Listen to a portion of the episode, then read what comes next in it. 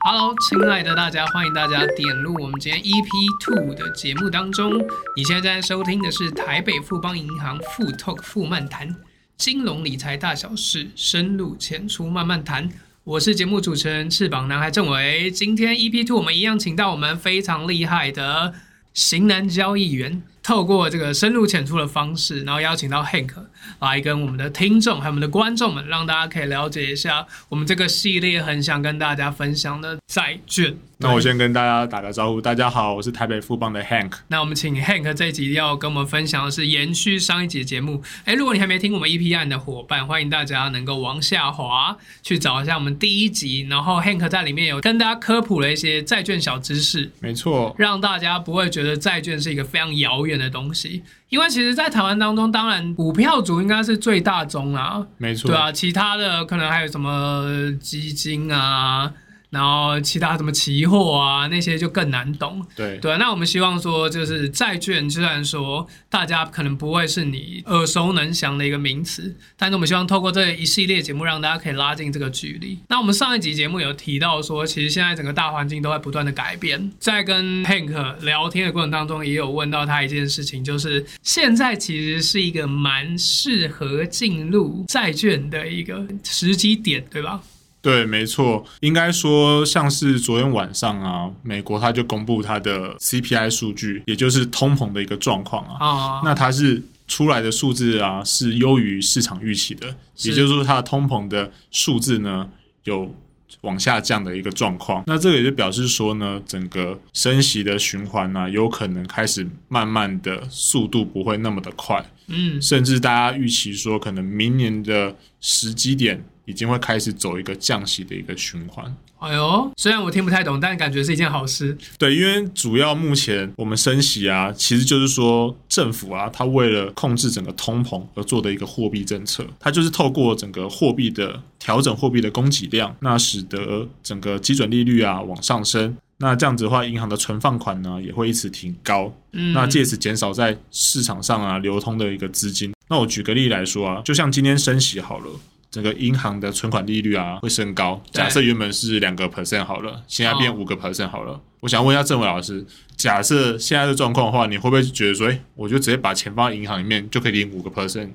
对，因为报以酬前？因为之前利息真的暴跌，对啊，因为像很多纯股主啊，它可能的目标价格就是说我年配息要有四趴或是五趴的一个报酬，但假设今天的存款利率就直接升到五个 percent 的话，哎、那大家就会比较有意愿把钱直接放在银行里面没，错所以说流通在外的资金呢、啊也会相对的变少。嗯，那这样子的话呢，其实升息啊，对于债券价格呢会有什么影响呢？那我在这边呢，就必须先把债券的价格呢拆成两个部分。那一个部分呢、就是公债收益率，哦，它就是所有公债的一个基本的收益。那另外一个部分呢，就是所谓的信用风险溢酬。那这个部分呢、就是说它会依据不同的发行人啊、天期啊，然后性平，就是我们第一集讲的信用平等的部分，嗯而不同它所给的报酬也它会就不波一样。动就对了，对，那我今天举个例，就是说，假设现在有两个发行人好了，一个是美国政府，美国政府那好，另外一个是美国的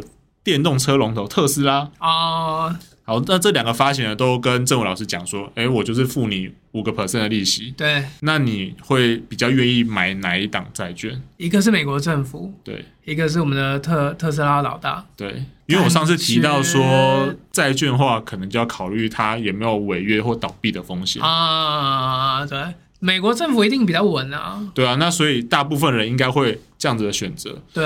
那如果是这样的话呢？那郑伟老师，特斯拉的话，你愿意用几个 percent 的报酬率，你就会持有它？例如说，可能七趴、十趴，我觉得应该要比五趴更多，，对，没错。那这个所谓的比五趴更多，就是对我们所谓的信用风险溢酬的部分，啊，因为它要提高它的收益率，让整个投资人愿意去。吸引大家来买，对，因为他要去筹资嘛，他这样才能吸引大它家。才可以上月球，没 错，应该很快就会上月球了，我们很期待。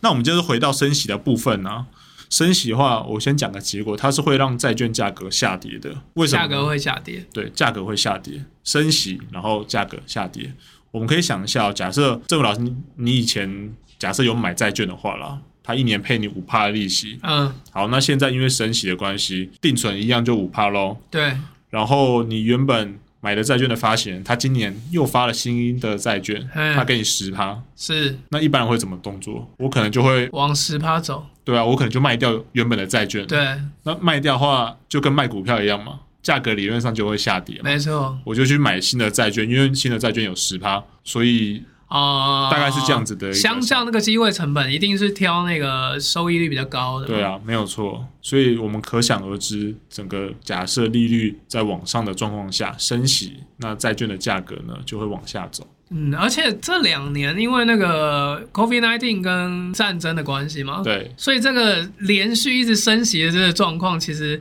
我觉得如果打开金融历史课本上面也，我觉得它未来也会成为一个蛮重要的一页的感觉，因为因为这样子的状况导致我们现在这个升息的大环境。对，没有错。因为像今年的话，就是它的升息幅度啊，每次都很快，可能一次以前啊，我们都只会听到什么一码、两码、三码，对，那现在啊，就是随便都是三码、三码、两码这样子的状况。哦，一直往上加不用钱的感觉。那就回应到我们刚刚讲的，它主要就是要赶快把美国的通压下膨去，压下去，就是打一个强心针的一个概念了、因为啊它没有办法在短时 要间急救，对，需因要为急救因为如果说它没办法赶快急救的话，可能就救不活，可能就会 挂了。对对对，大概是这样子的状况。哦这也是为什么整个美国的联准会啊会下这么样的一个猛药，嗯，那大家当然就会更关注说，哎，你下这个猛药到底是有没有有没有用的？如果有用的话，大家会就会觉得说，哦，那还好。所以说，整个昨天的全球的国际股市啊都大涨，大家就会觉得说，哎、很兴奋的感觉。对啊，好像觉得是哎这个药效是有用的。嗯，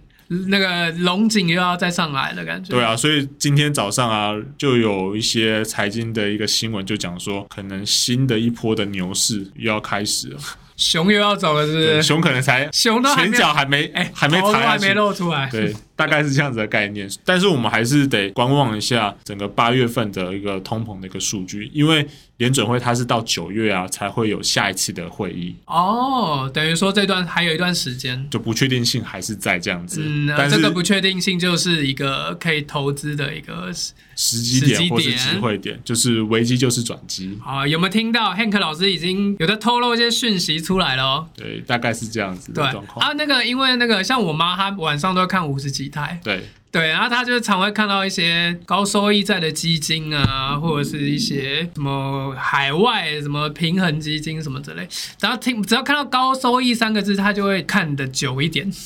他就会觉得哎，诶好像报酬率是好像比较高。啊对对对对对对对。那可以就因为我们今天讲债券嘛，对对吧、啊一定就是大家也比较常听到，可能就是什么高收益债，对对吧、啊？也有什么垃圾债，主要、这些它的那个概念是怎样？其实债券的部分啊，就回到信评的部分，也就是说，信用平等啊，假设是 BBB 减以上的债券呢，三个 B，三个 B 以上的债券呢，就是我们所谓的投资等级债。然后我们之前有提到，像美国政府它是最高，就是三嗯个 A，、大概是这样子的概念。那这种投资等级债呢，当然就是说我的风险是比较小，但是一样有一好没有两好，它的嘿报酬率就会比较低一些些。嗯，那刚刚提到高收益债，它其实就是等于垃圾债的意思是。那它就是非投资等级的债券，那它就是 BBB 减以下的所有的一个债券呢，都属于这样子的类型。那它就是不好的意思吗？呃，应该也不是这样子说。我觉得这主要是因为它的产业特性啊，或是整个景气循环的关系，嗯可能会造成这样子的状况。对，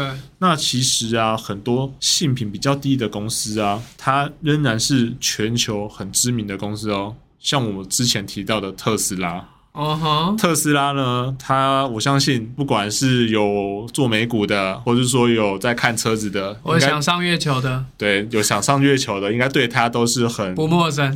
肯定要很清楚才对的。那特斯拉呢？它是非投资等级债券，它是 BB 加，真的假的？所以大家会觉得感哎觉应该名字出来就是四个 A 给他对啊，那种所以也感觉不是因为这样子的关系，所以来做评论。嗯，但我这边呢，也要传达一下，就是一个投资债券的一个概念，是就是说我们有提到，就是说因为我们债券，我们每持有一天，我们就有收取一天的一个配息。嗯嗯嗯那也就是说，我们的这个债券呢，就是我们累积我们的被动收入。然后长期持有这样子。所以说啊，只要发行人没有倒闭的状况，它可以正常的配你利息，还对你本金，那基本上呢就没有什么问题。这跟股票啊，或是其他的投资商品是不太一样的方面哦。你可以想象哦，我们如果是买债券的话，就像第一集我们提到的，我买债券的话就是一个债权人，啊哦就是发行人我就欠房我钱，东，我就房东，对，发行人欠我钱这给样钱子。给钱，对对对，但是你如果是买股票的话呢，例如说，好，郑伟老师，你去买特斯拉的股票好了，啊你是他的小股东啊，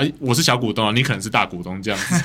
那就不太一样咯，在于说，假设公司啊发生倒闭好了，或者说欠钱状况，嗯例如说特斯拉，他欠外面的钱欠了一百块好了，是但是他现在身上只剩下一百一十块，他必须先把这个一百块还给他欠钱的人，哦，他自己只剩下优10块钱先顺序是先还给倩倩的对，那剩下十块钱呢，就看股东里面自己的比例去调配了。啊所以说，以这样的角度来说的话，我们就可以知道说，债券相对股票呢的类型是不一样的。了解，但是啊，你可以想哦，如果说特斯拉这个名字对于很多人来说接受度很高的，对，所以说只要路上的特斯拉车子啊持续增加，那它的营收啊如果稳定的话呢，那我们就可以安心的收它的利息，然后啊持有它这样子。所以说啊，在对投资人来说呢，在选择整个标的的一个发行人来说的话，它的知名度啊，也是会常常列入考量的一部分。嗯，没错，让投资人或者是让这个房东可以安更安心，房客不会跑掉。那种没感错觉。，大概就是这样子的概念。哦，哇！我觉得今天听完之后，反而有一种更可以放心的感觉，因为像我其实也是属于比较趋向保守型的投资人是，对啊，我也会觉得说，呃，就是你知道住在台北市什么都很贵，对，对啊，我也可能也不太有很大笔的资金一次投入到，比如说股市或更说什么汇市当中，对吧、我觉得相较于之下，如果有一个比较安心、比较稳定的方式，就像上次 Hank 跟我讲的，就是他还有那个比起买股票的那个那个税的部分，还更有优惠，对不对？没错，因为我自己有稍微研究一下下，毕竟我也是当纯股 族的，需要钱的人，对，大家都需要钱。那像是我们存股啊，所谓的股利收入是需要去并到你的个人所得的嗯嗯嗯嗯嗯，课税，也就是说啊，我们平常可能预期我们的被动收入要五趴好了，但是因为你扣掉税以后，也许哦只剩下四点五趴，剩下四趴等等，实际拿到的状况。但是啊，投资债券因为它是属于海外所得，嗯嗯嗯，那现在台湾规定是每年每个人的海外所得有六百七十万对，的一个额度。那我们想哦，假设我们是五趴的配息好了，是等于你要拿到六百七十万的那个利息收入的话，其实还原过来大约你需要有一亿两千多万以上的本金。 所以说，我觉得对大部分人来说，其实债券配息是不需要被课到税的。嗯嗯嗯嗯，假设我们都是小资主的状况下，是我相信听我们节目听众应该大部分是以这个族群为 主，对啊，像是如果说债券跟你讲说它一年配你五个 percent，对，那你实际上因为没有课到税的关系，嗯，那就是五个 percent 的收入这样子，了是实解拿。哦，因为以前没有在报税都没有感觉了，现在有要报税就比较有感觉。对啊，就会觉得说，哎、干嘛干嘛多缴那些钱，对，就是说能省则省啊，而且现在通膨这么严重，什么都贵。对啊，因为你原本可能觉得说你五趴好像是一个还 OK 的一个报酬率，嗯但是你想说，哎，真的实际拿到的五月份报完税以后，可能只剩下四趴，就会觉得想说。哭，对啊，就是觉得说好像薪水没有增加，然后我付的被动收入哎也减少，这个感觉好像不太好。光想买手摇杯都想说是不是只能够点无糖红茶？ 哦手摇杯我就要讲一下，就是说现在不是政府有说那个折五块，对对对对对，所以我们就会特别去买带那个环保的环保杯。那你可以想哦，一杯可以折五块，然后假设它是一千块的杯子好了，嗯我们就两百杯以后就可以划算了，就零成本的概念。啊，那么最后一个问题哦，就是呃，除了说刚刚说对在这个对税务上面有优惠之外，那投资人对自己喜好去买卖这些债券上面，他有什么需要注意的地方？我觉得不同的投资人啊，对于债券的偏好啊，其实都不太一样。像是一般客户啊，如果挑选标的的话，最常就是看它的一个发行人的名字、那收益率啊，嗯，然后甚至性品的部分。所以我觉得大家可以思考一下，假设今天是你要买债券的话，什么样的条件是你去想要关注的，没会错考虑的部分。是。那就再再再多问一个问题，帮我妈问的，是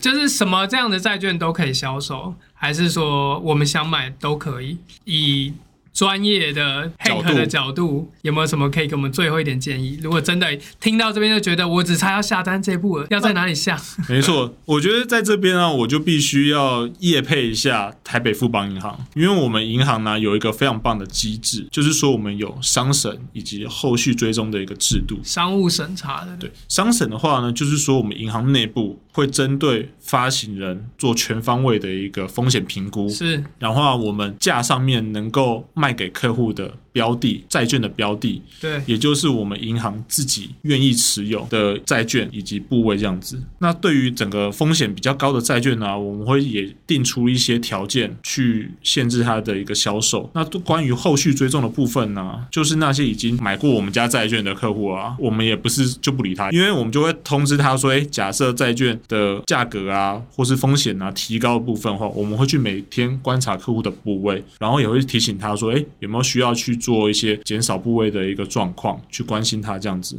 甚至达到一定的风险状况下呢，我们可能会把某一档债券去做停止销售，保护客人的机制。那所以以上的这些机制呢，都是为了能够预先帮客户把关，然后建立一个长期互相信任的关系啊。我觉得这也是我们台北富邦银行一直秉持着待客的精神。所以说，就像上次你跟我讲啊，除了胡尔先生啊、穆迪先生啊、惠誉啊之外，你们还多一个商审的机制，对跟这这个就是追踪的机制，没错，那个是外部的一个方式，那我们自己内部呢就更加的严谨去做这样子的一个把关。哦，第二道守门员，对啊，因为毕竟我觉得以客户的一个关系来说的话，我们还是希望能够一个很长远跟客户往来的一个方式。明白。我相信透过呃我们 EP One 跟 EP Two，让大家对于债券有一个初步的了解，然后让大家可以感受到说，其实它并没有那么可怕，它属于是可爱动物区里面的， 蛮安全的。非常可爱的动物，对，而且尤其是如果你是喜欢纯股这一种稳健投资，然后能够稳定拿到收益，也不用只要公司不要倒，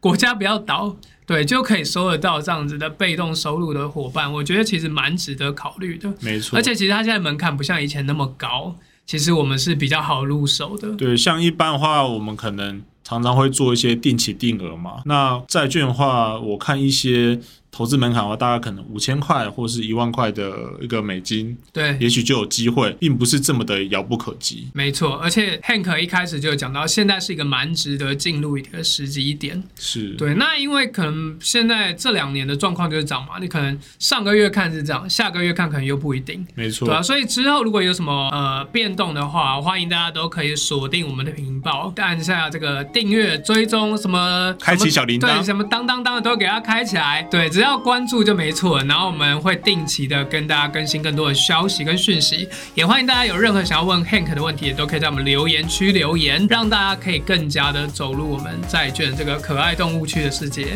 没错然后可以让大家更加了解这个部分。好，感谢大家收听我们今天的节目，也希望下次我们再邀请 Hank 来跟我们分享更多金融理财的酷炫小知识。谢谢，那我们要 say goodbye 喽，好拜拜，拜拜。